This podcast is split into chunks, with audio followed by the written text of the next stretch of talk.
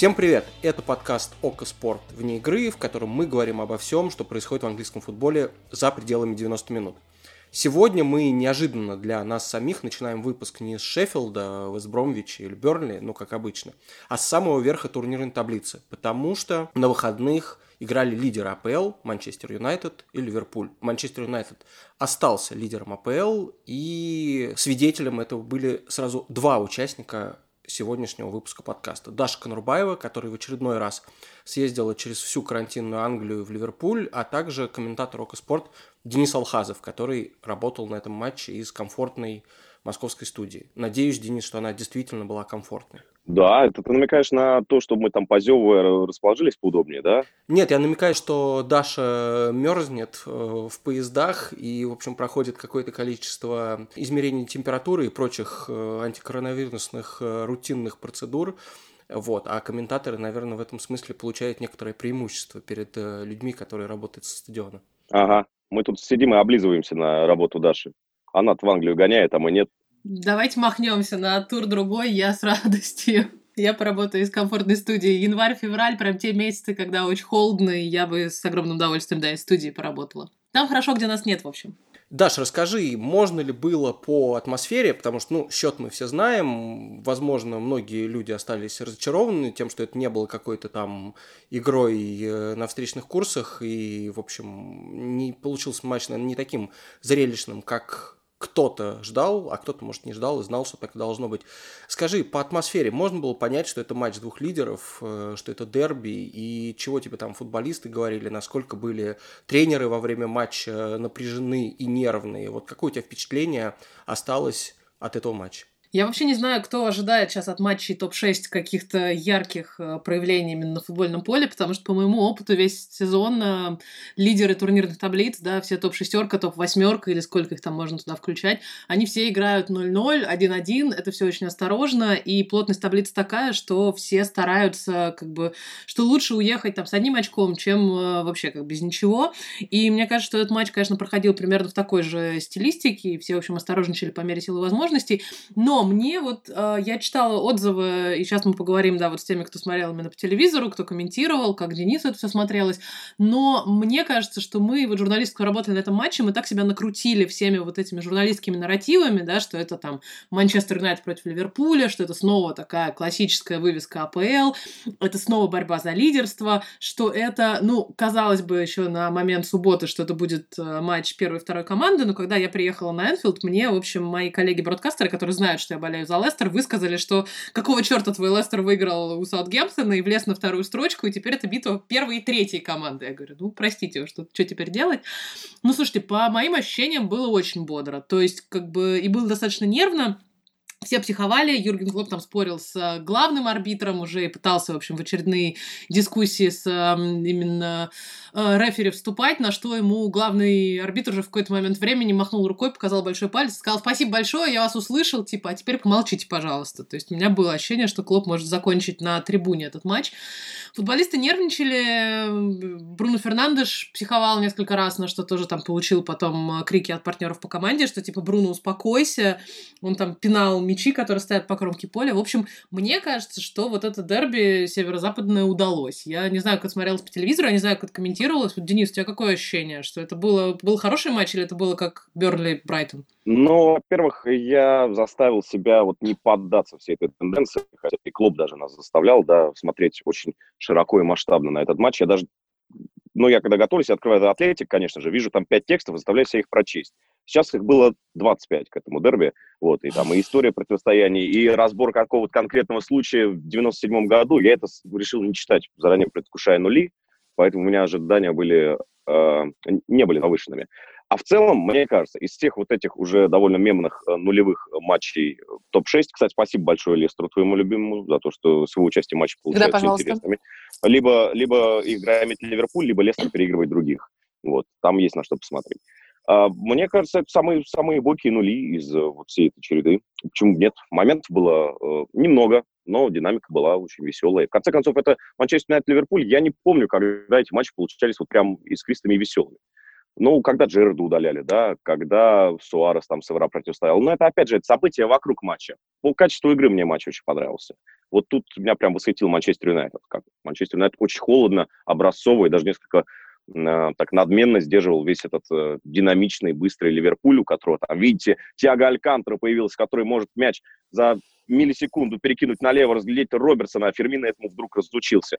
Я вообще вот всех наших слушателей, и, может, э, они передадут другим слушателям других подкастов, прошу скинуть себя эти оковы, узости, узколобости, и не глядеть так восторженно на Ливерпуль, который так классно мяч передвигал с фланга на фланг, так они круто двигались, а Манчестер Юнайтед поставил автобус. Это был очень качественный автобус, это был очень качественный оборонительный перформанс и совершенно достойное выступление. Сразу видно, сразу видно, что фанат Ман Юнайтед зашел в чат, и как бы в нашем подкасте, а то мы только ливерпульцев приглашали до этого, по-моему. Хотя нет, Оксана Суханова у нас была тоже за МЮ. Но действительно, мне кажется, Даш, что игра... извини, извини, я просто хочу, хочу побрыжать еще mm-hmm. немножко слюной. Э, я так устал Давай. от этих систем, меня они так бесят уже. Мне вот хочется, чтобы были галактикус какие-нибудь. Просто вот играли веселый, хаотичный футбол, очень прикольные исполнители. Вот Манчестер Юнайтед близок к этой идее сейчас. Но при этом они даже при всем том хаосе, у них получается, они играют на ноль уже который матч подряд, и, в принципе, они отладили защиту, они выстояли против Ливерпуля, против великой тройки атакующей Ливерпуля, которая, в общем, э, тоже во всех у нас э, мемных нарративах. Ой, слушай, Вань, тебе сейчас придется нас останавливать, потому что, видимо, быстрее столкнулось два человека, которые устали в этом сезоне слушать о том, что Ливерпуль весь травмированный, Ливерпуль весь там не может, и такой весь великий. И да, в общем, собрались, в общем, фанаты Лестера и МЮ и, в общем, начали возмущаться. Так что останавливай нас, Ваня. И вообще просто... Клоп бесит в последнее время. Прям злит. Фергюсоном себя возомнил. Меня это прям э, персонально злит. Потому что это я отсылаю колонки Клаттенбурга. Помните, Марк Клаттенбург после наброса mm-hmm. Клопа набросился, в свою очередь, на Клопа и сказал, что тот ведет себя как сэр Алекс Фергюсон, то, что он подогревает э, этот костерок, э, под судьями, и им становится еще некомфортнее судить матчи его команды. Вот это знаменитое давление на арбитров. Вот. Но Клоп э, слишком много на себя берет я сейчас, наверное, выступаю как какой-то, э, будто спикер с федерального канала, да, э, но у меня есть ощущение, что не по сеньке шапка там э, и, и бродкастеров ругать, и арбитров. Просто вот у меня такое ощущение, что человек ведет себя как хозяин. А у него сейчас у все меня... берут, все, что он здесь заработал. У меня есть ощущение, что человек ведет себя как Жозе Мауриньо немножко. И Жозе... что позволено Жозе Мауриньо, то не всегда позволено Юргену Клопу. И я всегда с огромной симпатией к нему отношусь. И, конечно, эти все великие фразы о том, что какой же Клоп крутой, и я поддерживаю, и я переживала за них в Лиге Чемпионов, когда они ее выиграли, и в прошлом сезоне. Но сейчас мне тоже очень не нравится тот нарратив, который Юрген, в общем, разгоняет, и все эти бесконечные скандалы, что то у нас замен мало, то у нас э, матчи не там стоят, то у нас судьи не так судят, и вот травмы у нас еще, ну, Юрген, ну всем тяжело. Ну, как бы, а еще у нас у всех коронавирус, как бы, ну, не ты один, в общем, страдаешь от там перенесенных матчей и так далее. Но так что да, в общем, мое пожелание ему тоже, чтобы он немножечко так успокоился. И понятное дело, что, может быть, его тоже психологически болтает, потому что у Ливерпуль, как часто у него бывало за последние сезоны, кроме прошлого, Ливерпуль стабильно проваливается в январе. У Ливерпуля опять все начинает сыпаться после Нового года. Там три очка в четырех матчах, всего два забитых гола. Ну, видимо, Клоп нервничает, я не знаю, или что происходит. Ну, как-то это все не очень красиво. Понятное дело, что у всех стрессовая ситуация, но давайте как-то спокойнее будем. Ну, слушайте, Фергюсон больше 20 лет это делал, и понятно, что, наверное, в первые сезоны это тоже для многих вы выглядело раздражающе, но потом все привыкли, ничего. Когда Клоп выиграет столько, сколько, столько, Фер, сколько Фергюсон выиграл, тогда пусть ругается на судьи и на всех остальных. Клоп уже говорил, что он вряд ли проработает в премьер-лиге и вообще в одном клубе. Он говорил, что, по-моему, даже 10 лет для него нереально. Я даже Жозе Мourinho могу это, могу это позволить. Я даже Жозе Мourinho с его там тремя чемпионствами могу сказать, что да, хочешь ругать, ругай, ты Мourinho. А вот Клоп при всей любви, Юрген, ну как-то Ну это просто не в органике Клопа, да. А Мауриньо, мы ждем этого от Мауриньо, и Мауриньо нам регулярно такой продукт доставляет. Денис, ты не сможешь отвертеться вот от такого нарратива, что несмотря на то, что вот Ливерпуль и Манчестер Юнайтед встречались в статусе лидеров, появление Манчестер Юнайтед в числе этих лидеров более удивительное, потому что даже на старте сезона команда буксовала по сравнению особенно с финишем предыдущего, и, в общем, ее взлет там с какого-то, с 15 что ли, места на первое – он, наверное, даже более удивителен, чем вот эти вот э, несколько матчей Ливерпуля без побед. Как ты его объясняешь? И вообще, насколько ты этому рад, как болельщик, и что ты в этом видишь? Стечение обстоятельств или какую-то целенаправленную работу, там, тренера, прогресс конкретных футболистов и так далее? Как ты объясняешь то, что команда прям так резко в чемпионскую гонку включилась? Ну, ты знаешь, с, с болельщической стороны, э, мне весь этот процесс очень нравится, потому что я наконец-то перестаю метаться. Как, когда к нам подбегает Маша Макарова на Око Спорт, да, и вот там мы делаем программу в количестве, и стабильно раз в месяц спрашивает, ну что, сушер аут? Или наоборот, сушер гений? И я стабильно вот раз в месяц э, такие вот полярные точки зрения вываливаю. То есть я пере, переобуваюсь, э, переобувался каждый месяц. Сейчас с тем, что происходит в Манчестер Юнайтед, и какие выводы я для себя делаю вообще по этому общему процессу, по этим двум с половиной годам э, Сульшера Манчестер Юнайтед, мне он очень нравится, и я хочу, чтобы он оставался как можно дольше. Пока, мне кажется, это очень э, очень позитивная история, хороший такой подъем. Потому что можно над этим посмеиваться, да, но у нас, между прочим, с этого года пополнение в тренерском штабе. Снова свои пришли. Даррен Флетчер, которого там считают в Англии тактическим гиком, и он сам мечтает смотреть футбол э, как нормальный болельщик, а не замечать там всякие изоляции ложных фулбеков. Я не знаю, что он там замечает, какая у них там своя терминология. А, мне очень нравится вот это вот с, набившая оскомину разговоры о ДНК, но вот эта ДНК, она действительно выстраивается. А, во-первых, приятно иметь таких людей, а во-вторых, все-таки по сравнению с эпохой Мауриню, даже Вангала, это не токсичная атмосфера. Это атмосфера здоровой конкуренции, и тебе вот э, капают постоянно на лоб, а, как средневековая пытка была, помните, да?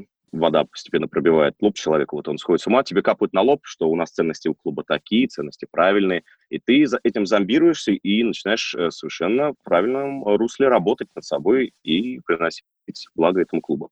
А что касается игровых результатов, э, я бы выделил помимо Бруно Фернандеша, потому что, мне кажется, уже мавитон его отмечать, э, Поля Пагба и Люка Шоу. Поль Пагба, не знаю, что это, может, цену набивает себе, может, просто одумался, действительно был зазомбирован Сушером. Ну а Люк Шоу просто, это вот вам картинка, показывайте ее РПЛ, пожалуйста, вот, э, изучайте этот кейс, этот казус, этот случай в РПЛ. Вот что с человеком делает конкуренция, вот что происходит с человеком, когда он понимает, что э, если так пойдет, то выпнут или просто играть не будут. Пришел Алекс Теллис. А на фоне Алекса Теллиса выяснилось, что Люк Шоу не просто сладкий пирожочек, чьи лучшие год давно, давно позади. Сейчас он играет блестяще, и как раз-таки в матче с э, Ливерпулем был лучшим на поле. У меня тоже есть ощущение, что какая-то токсичность, вот, которая была вокруг МЮ, она сходит на нет. И что действительно это или психологические приемчики Сульшера, или как-то внутри команды все это наладилось. И я вот э, уже... Мне постоянно на послематчах интервью дают Харри Магуайра. И я, в общем, не сильно против. С ним всегда приятно поговорить. И он э, тоже прогрессирует. И не только в игровом плане, но и в плане того, как мысли свои излагает. Поэтому, в общем, я уже даже его тут на днях назвала совсем уж. Я говорю, что Магуайр прям умнеет на глазах. И прям анализирует все лучше и лучше. И он говорит очень правильные и понятные вещи. То есть, конечно, они все, я всегда у них спрашиваю сейчас, давит ли на вас там лидерство, и вот там вы приехали на Энфилд в статусе, в статусе команды на первой строчке. Он, конечно, они все всегда говорят, что мы не смотрим в турнирную таблицу, врут, в общем, и не краснеют, но действительно, он честно сказал, говорит, нас, на, нас первая строчка не давит, она дает нам больше уверенности, и действительно мы будем делать выводы там через 10-15 туров, но сейчас гораздо лучше находиться на первой строчке, чем там, где они были в прошлом сезоне. В прошлом сезоне Ман Юнайтед в январе был восьмой, по-моему, с отрывом там в 25 очков от первого места.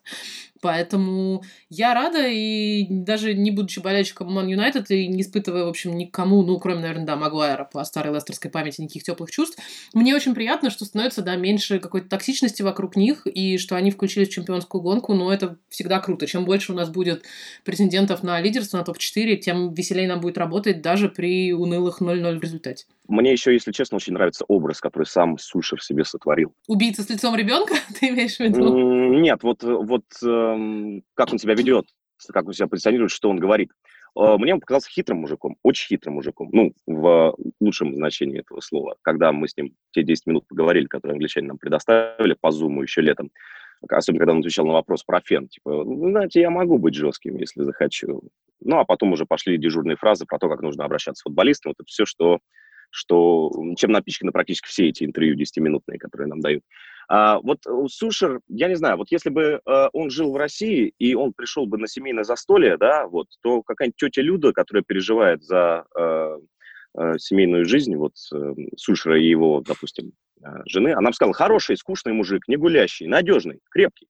Вот такой вот образ очень подходит э, Манчестер Юнайтед. Такой спокойный Оли Гуннер Сульшер. Он даже сам говорит, что футболист и вообще профессионал в футболе должен вести скучную жизнь. И вот эта скучная жизнь, она создает вот это вот единство, очень простое, работающее в Манчестер Юнайтед.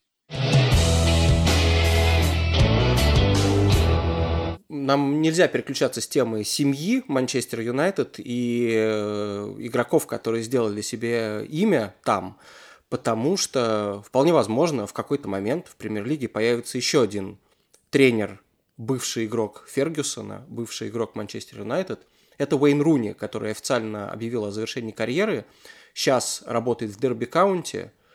Ну и не то, чтобы он, конечно, наверное, скоро повторит путь Лэмпорда, возможно, на это чуть больше времени потребуется, и, возможно, не так, ну, не столько ему авансов прямо сейчас выдают, сколько Лэмпорду выдавали, когда он в чемпионшипе работал.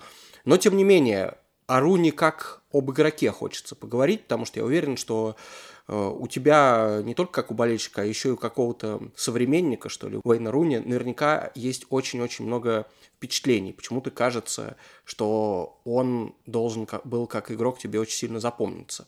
Расскажи о том, что у тебя с ним связано. Ну, вообще он мой любимый игрок. А, я футболом относительно недавно начал увлекаться. Ну, относительно. 2008 года побывав на финале Лиги Чемпионов как раз в Москве. А, Манчестер Юнайтед и Челси. И Роналду, сколько там еще, по-моему, сезон пробыл, да, в Манчестер Юнайтед. Но как-то он не успел для меня стать героем кумиром, хотя такой вроде симпатяшка, такой прямо, такая ролевая модель. Вот я прям, э, когда был маленьким, я влюбился в Уэйна Руни. Его эту какую-то бешеную непосредственность э, и вот эти вот его неуместно широкие для футбола бедра, вот они всегда вот бельмом на глазу были, да. Футбол же, он как, он как раз, мне кажется, вот э, к концу нулевых годов уже оформился, э, оформилось у него лицо. У всех футболистов стало одинаковое лицо, одинаковые красивые э, тела, за которыми следит огромное количество людей. А Уэйн Руни, он всегда был другим. Он всегда был другим. И, наверное, вот когда я уже э, вырастал, когда уже задумался о поступлении в университет, и нужно было для этого читать какие-то умные книжки, отвлекаться от футбола на умные книжки – и когда, собственно, уходил сэр Алекс Фергюсон, для меня Руни начал как-то терять свое обаяние, потому что я стал, наверное, больше замечать в футболе, что Руни очень часто не дорабатывает, очень часто капризничает. Я вот ты заранее предупредил, что мы будем говорить о, о Уэйне Руни, да, и я решил покопаться, посмотреть вот все эти его противоречивые свидетельства из биографии сэра Алекса, да, там, из воспоминаний Гарри Невилла, из Майкла Карика. Сколько раз Руни просил ставить на какую-то позицию его. Я решил покопаться, но так э, верного ответа не нашел. Просто вот это вот впечатление, оно у всех есть, что Руни много капризничал по ходу своей карьеры. Он хотел играть то в центре поля, то в нападении, то на фланге ему больше нравилось. И вот тогда для меня как-то уже открывался вот этот другой Уэйн Руни. Но все равно я его очень люблю, и когда он ушел в Эвертон, вернулся в Эвертон, я реально матчи Эвертон, по-моему, даже больше в том сезоне посмотрел, чем матчи Манчестер Юнайтед. Мне кажется, очень верным вот это сравнение со Шреком, да, то есть он всегда, когда еще слова мем не было, да, уже существовал этот мем, что Уэйн Руни, он Шрек. И мне оно кажется очень точным. Ну, помимо внешнего сходства, мы же помним, чем э, нас обаял в свое время Шрек, что Шрек безумно верен себе. И на какое-то э, изменение, э, на какой-то противоречие самому себе, он пойдет только там из великой цели, из любви к Фионе, например, да, и то он все равно откатится к прежней зеленой версии себя. И он вернется на болото обратно. А другие, э, другие вообще реалии ему чужды. Вот, мне кажется, это очень точное определение, помимо внешнего сходства, что Уэйн Руни – это Шрек. А как тебе кажется, есть ли у него хоть какие-то вот эти вот, ну, не знаю, тренерские задатки, если их можно разглядеть вообще на уровне карьеры игрока, или, может быть, какие-то качества его личностные кажутся тебе э, теми, которые помогут ему тренировать. Потому что Фергюсон в своих воспоминаниях говорил, что да, он очень много работал, особенно на первом этапе карьеры, очень часто оставался, э, там как-то пытался дополнительные тренировки брать, но это была личная его мотивация как игрока. А потом, как раз-таки под конец карьеры, когда были эксперименты с новой позицией, с какими-то новыми тактическими заданиями, он, ему не то чтобы было неинтересно, тактика он по-прежнему интересовался, но он часто позволял себе не дорабатывать, может быть, лениться или, как ты сказал, капризничать. И вот Фергюсон, в общем-то, нигде не намекал, что из Руни может хороший тренер получиться. Это сделал Ван Гал. Он сказал, что Руни такой интерес к тактике которого я нигде не видел. Но зная то, как вообще Вангал в Манчестер Юнайтед провел свое время, я даже не знаю, верить ему или нет. Э, у тебя есть какие-то соображения на этот счет? Я вообще слабо представляю Уэйн Руни тренером. Я был шарашен просто. Ну ладно, ассистентом, это что-то другое, да, там люди решают проблемы. Прям по мере их поступления решают проблемы, учат людей там реализовывать момент, учат людей правильно открываться и все такое. Но вот тренером контролировать это все, я не знаю. Вот у меня такое ощущение, что сейчас в дерби Уэйн Руни подойдет э, к игрокам, скажет, окей, okay, lads, we're gonna play 4-4 fucking 2. И э, все, в этом вся установка, потому что, мне кажется, это человек, который не способен зарыться вот в эти материи, которые очень важны сейчас в современном тренерском ремесле, в цеху. Я не знаю, это будет интересно э, посмотреть, и я не уверен, что мы его в ВПЛ увидим. Мне кажется, на уровне чемпионшипа где-нибудь или туда еще даже вниз в Лигу 1 вполне возможно. Именно вот такой, знаешь, тренер-мотиватор, который будет там своими медалями позвякивать в, в раздевалке, и как-то, в общем, все это будет работать. Но да, вот... Пускай Солфорд тренирует. Кстати, отличная мотивация, Даш, ты предлагаешь. Просто как бы, если пересечешься с ним на кубке каком-то, а они из кубка уже вылетели, от команды шестого дивизиона, да, насколько я помню. Ну, правда, там был коронавирусный состав второй, но тем не менее. Короче, видимо, хороший совет можно дать Руни, если пересечься. Типа, если хочешь успешную карьеру тренера, спускайся да, на пару дивизионов ниже, тогда у тебя будет все точно в порядке.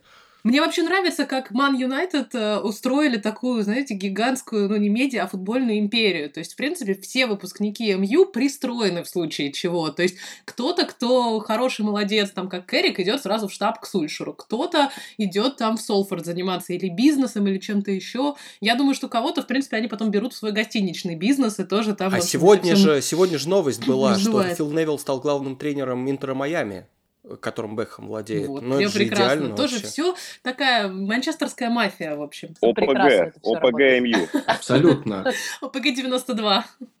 Это продолжает тему Дениса про то, что вот, да, манчестерская... Мне, правда, я чуть не вечно хочу оговориться и сказать, что спартаковская философия, да, вот МЮ тоже выстраивает своих защитников в своих защитников, всех своих воспитанников куда-то надо пристроить, так что стеночки, забегания, все как э, Ферги Тайм, оно везде будет работать. И, ну, мне кажется, это здорово. Мне кажется, что если МЮ, который клуб с такими гигантскими, с такой гигантской историей, с такими гигантскими достижениями, если в современную вот эту эпоху, когда все так быстро меняется, и когда там приходят большие деньги, МЮ сможет, даже при всем, в общем, при всех сложностях в руководстве, через своих воспитанников и через своих, в общем, выпускников академии и тренерского штаба как-то построить вот эту гигантскую империю, которая будет продолжать работать с такой же успешностью, как она работала там в 90-е годы, мне кажется, мы все будем только рады, а фанаты МЮ будут просто сходить с ума. И я уже сказала, мне кажется, что у всех фанатов МЮ сейчас должны быть на заставке заставках телефона стоять или фотографии Сульшера, или турнирная таблица просто, чтобы, в общем, как-то это радоваться. Денис, что у тебя на заставке телефона? У меня кадр из э,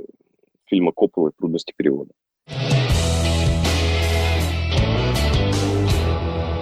Знаешь, у меня одно из самых сильных впечатлений, связанных э, с Уэйном Руни, это его празднование голов. Он иногда что-то делал прям ну, сознательно, да, вот, мне кажется, самое знаменитое празднование, это когда он изобразил бокс и собственный нокаут после бокса, отсылая там к тому, как они с Филом Бартсли э, когда-то там, не знаю, дурачились, и тот случайно отправил Руни в нокаут. Ну, в общем, там все было довольно дружелюбно.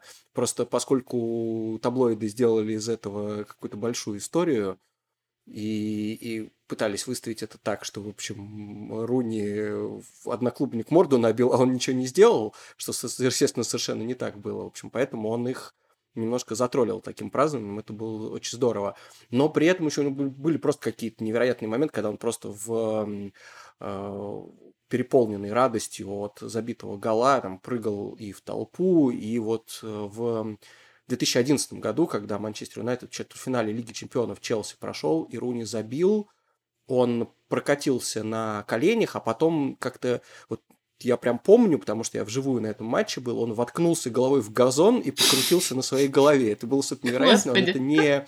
Да, он это не планировал, он просто вот какой-то сделал такой ковырок, в результате чего чуть не пропахал, значит, макушкой борозду в газоне и был собой очень доволен, по-моему. Меня вот как-то это впечаталось навсегда. И в связи с этим я хотел поговорить про празднование, празднование голов, тем более, что сейчас АПЛ решила... Это горячая тема. Да, АПЛ решила снова запретить футболистам обниматься. Не еще раз запретить, а решила напомнить, что вам вообще-то было запрещено это делать. И вы а, то есть они не разрешали им, не было такого... Мне кажется, а, нет. Понятно. Мне кажется, не было разрешения. Как изначально мы ввели, ну, футбол как вернулся, так и было праздновать. Ну, что там приваться нельзя, что, в общем, а, руки лучше не жать, там, футболками не меняться и лучше не обниматься. Но, естественно, все максимально быстро все забили. Да, мне, честно говоря, с самого начала казалось это абсурдным, потому что, ну, во-первых, футболисты, которые выходят, э, играют, они и так находятся по ходу матча куда более тесном контакте, чем во время обниманий, учитывая, что обнимание, в общем-то, не всегда случается, особенно если ты игрок Вестбромвича, может, у тебя и шанса не будет обняться ни с кем, в конце концов. Вот, поэтому, не знаю, странный запрет. Я так понимаю, что это вообще сделано не для того, чтобы игроки не позаражали друг друга, это а пример чтобы они... для общества, да несли да, примеры, чтобы, людям люди показывали, что соблюдали социальную дистанцию. Ну, в общем, короче, Джеймс Мэдисон, когда забил гол, он очень симпатично, так красиво остановился бегущих к нему одноклубников на, значит, э, положенном расстоянии и дистанционно пытался пожать им руки, в общем, как-то праздновал. А ну или ногу, как в случае Тилеманса, который ему ногу протягивал зачем-то вместо, вместо руки и хотел А потом, потом еще, когда, Бар, когда Барнс забил второй гол Лестера, то они с Тилемансом тоже отбили именно пяточками. При этом в остальных матчах также практически никто не делал. Вот я помню, что игроки Тоттенхэма яростно обнимались. Мне кажется, что тоже еще круче всего поступили, опять же таки, все те же э, игроки Ливерпуля и Ман Юнайтед, которые решили просто не забивать и избавить себя от проблемы празднования голов. Но да, все остальные матчи уикенда, конечно, прошли с обнимашками, с э, там, отдачей пяти, кулачков и так далее. Поэтому я вообще очень рада тому, что Мэдисон сделал, и то, как он выступил еще в послематчевом интервью, когда он сказал, что это вот опять, знаешь, это делит э, то, о чем мы говорили с Денисом в контексте нытья игроков и тренеров. Мне кажется, что за этот сезон огромное количество футболистов и, собственно, тренеров и руководителей может завоевать себе отличную репутацию, просто следуя здравому смыслу. Действительно, можно, с одной стороны, ныть и говорить, что там как же так, без обнимашек никуда, это все эмоции, мы не можем ограничивать эмоции. С другой стороны, Мэдисон совершенно спокойно и правильно, правильные вещи сказал, говорит, слушайте, мы все очень хотим, чтобы футбол продолжался, и если минимальная цена за это, это как бы, ну, постараться не праздновать и не обниматься, окей, давайте это сделаем, это не так сложно. Да, иногда, если это гол на последней минуте в решающем дерби, там, в борьбе за чемпионство, чемпионство, понятное дело, что ты никуда не денешься. Но если ты там забиваешь четвертый матч, четвертый гол, да, в каком-нибудь одной, одном матче, да, там, когда Манчестер Сити забивает там Кристал Пэлсу четвертый, ну, у вас нет необходимости так яростно радоваться, да, это как э, тот же самый Тоттенхэм, который там ликовал, когда забил несчастному Марину в Кубке Англии, там радость была выше головы. И Мэдисон совершенно правильно говорит, что, и многие тоже, кстати, эксперты, что многие футболисты же, они придумывают свои празднования иногда, там, когда дети рождаются, или когда там жены беременеют, или когда еще что-то смешное. Мэдисон, кстати, очень любит это дело, он периодически там то они в Лестере гольф изображают, да, с клюшками в честь, там, не знаю, Трампа или Бейла, я уж не знаю, в честь кого. Тот же Мэдисон пару матчей назад праздновал, э, кидая дротик дартс, потому что он большой фанат этого всего безобразия, и в тот же день шел там финал чемпионата мира, Европы по дартс. И, ну, это не сложно. Это, опять же таки, показывает, мне кажется, наличие мозга у футболистов. То есть, ну, если вам хватает какой-то концентрации, чтобы там не пропускать гол или там держать своего игрока на стандарте, я не понимаю, почему у вас не может хватать концентрации, чтобы действительно не обниматься, как-то это обыграть, как-то, опять же таки, попасть во все потом гифки и мемы и там смешно отбивать пяточками. Ну, мы тоже сейчас с коллегами там не обнимаемся при встрече, а мы тоже там иногда ножками отбиваем друг другу приветствия, там, локотками, чем угодно. Это, наверное, нормально. Это те условия, в которых футбол должен продолжаться. Если это цена за то, чтобы АПЛ не закрыли, ну, давайте как бы следовать этим минимальным правилам. И тем более, да, ну, заодно еще и вот такая медийность, что все теперь говорят, что Мэдисон молодец, а все остальные нехорошие нехорошие редиски. Ну, я других обвинять бы не стал, особенно там людей, знаешь, которые забивают первый гол в чемпионате. Или он, я видел, как радовался португалец из Вулфс, Фабио Силва, вот этот молодой парень за 40 миллионов, который забил, по-моему, второй уже гол сезона, но тем не менее был так счастлив, что, конечно, тут э, как-то нельзя его лишать э, заслуженного празднования. Но мне в этом смысле очень понравилось, как повел себя Дебрюйне, который тоже, понятно, что с улыбкой на лице, и не то чтобы вполне всерьез, но э, в матче Ман-Сити тоже было выдающееся событие. Джон Стоунс два гола забил. В общем, и... Удивительное дело. Да, учитывая, что у Сити нет ни одного толком здорового или толком забивающего нападающего, ну, номинального, да, и в этом смысле два гола Стоунза в одном матче, это, конечно, выдающееся событие, но вот э, после того, как на него там кто-то напрыгнул, Дебрюйн прибежал, прибежал и всех, ну, разнял, да, разогнал, сказал, что нет-нет-нет, так нельзя, разойдите на, на 2 метра, и так тогда уже празднуйте. Понятно, что все это было сделано с улыбкой, но все равно забавно. Скажем так, это мне запомнилось больше, чем обычное празднование. Я думаю, что параноить не надо, а Павел там уже начала говорить, что она будет штрафовать тех, кто обнимается, или как-то, в общем, следить за нарушителями, но я бы, не знаю, поощряла... Ну, медиа и поощряют, да, такие вот штуки, как Дебрюйна и Мэдисон сделали, просто тем, что добавляют этому гораздо больше какой-то медийности, и... но в остальных, да, я думаю, что если, в общем, тоже у футболистов как бы, если они хотят немножко тоже позаботиться о простых смертных гражданах и проведении АПЛ в нынешних реалиях, то, в общем, я бы постаралась, да, наоборот, вот как-то выпендриваться и придумывать какие-то новые еще, там, не знаю, отбивать виртуальные пять, там, в прыжке, в скачке, в общем, что-то как-то это все делать. Слушай, это ровно тот случай, когда мне хочется воспользоваться лозунгами из конца 60-х. О, Господи.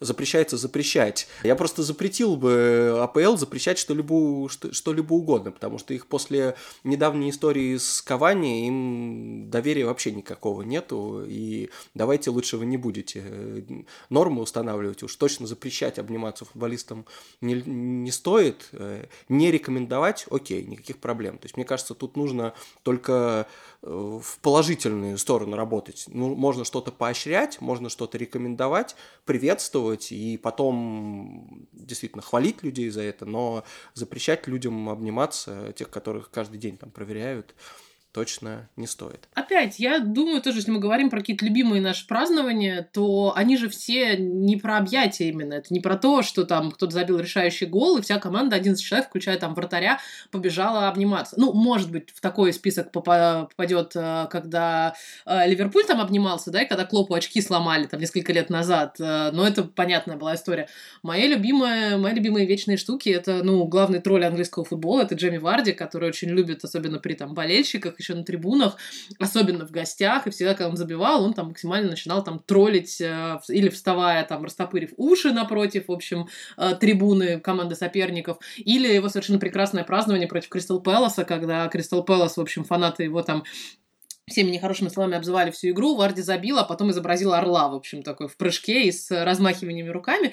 Это весело, это запоминается. Даже те же самые прокаты Руни по газону тоже запоминаются. Для этого не надо обниматься, как бы. Ну, такое время сейчас, есть момент войти в историю и придумать что-то клевое. Я, в общем, всем настоятельно рекомендую. Ничего не запрещаю, но рекомендую. Ну, будем ждать, потому что тут, в принципе, я уверен, что на это уж футболисты АПЛ, на то, чтобы быть креативными в этих вопросах, способны, ну, просто практически любой.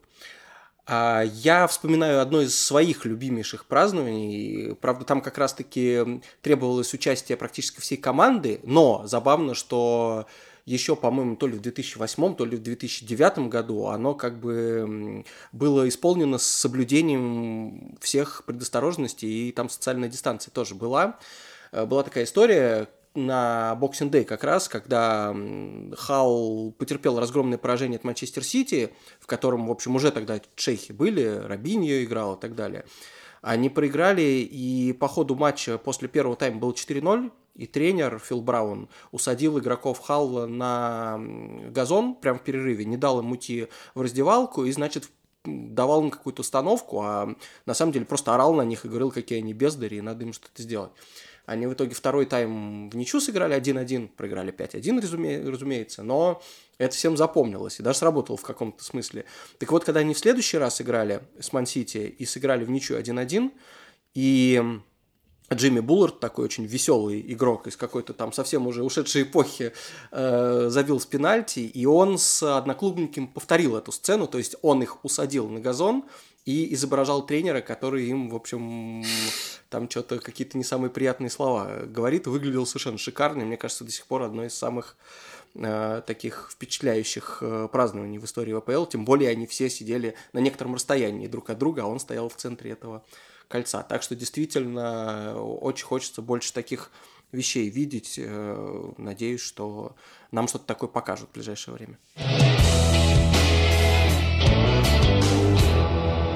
Слушайте наш подкаст каждую неделю на всех платформах, где вы их слушаете, в Apple подкастах, Google подкастах, на Кастбоксе, в Яндекс Музыке, ВКонтакте. И пишите нам комментарии на YouTube, где тоже каждый выпуск выкладывается на канале Око Спорт. Ну и главное, смотрите футбол на Око Спорт. Впереди еще очень-очень много крутых матчей, позади только половина чемпионата. Покупайте себе годовую подписку или подписывайтесь по акции 7 дней за 1 рубль для новых пользователей. Здесь, как всегда, были Ваня Калашников и Даша Конурбаева. В следующий раз мы будем больше говорить про Бернли и меньше про Манчестер Юнайтед с Ливерпулем. Пока. О, нет, я не хочу говорить про Бернли. ну ладно, посмотрим, как сложится следующий тур. Всем пока-пока.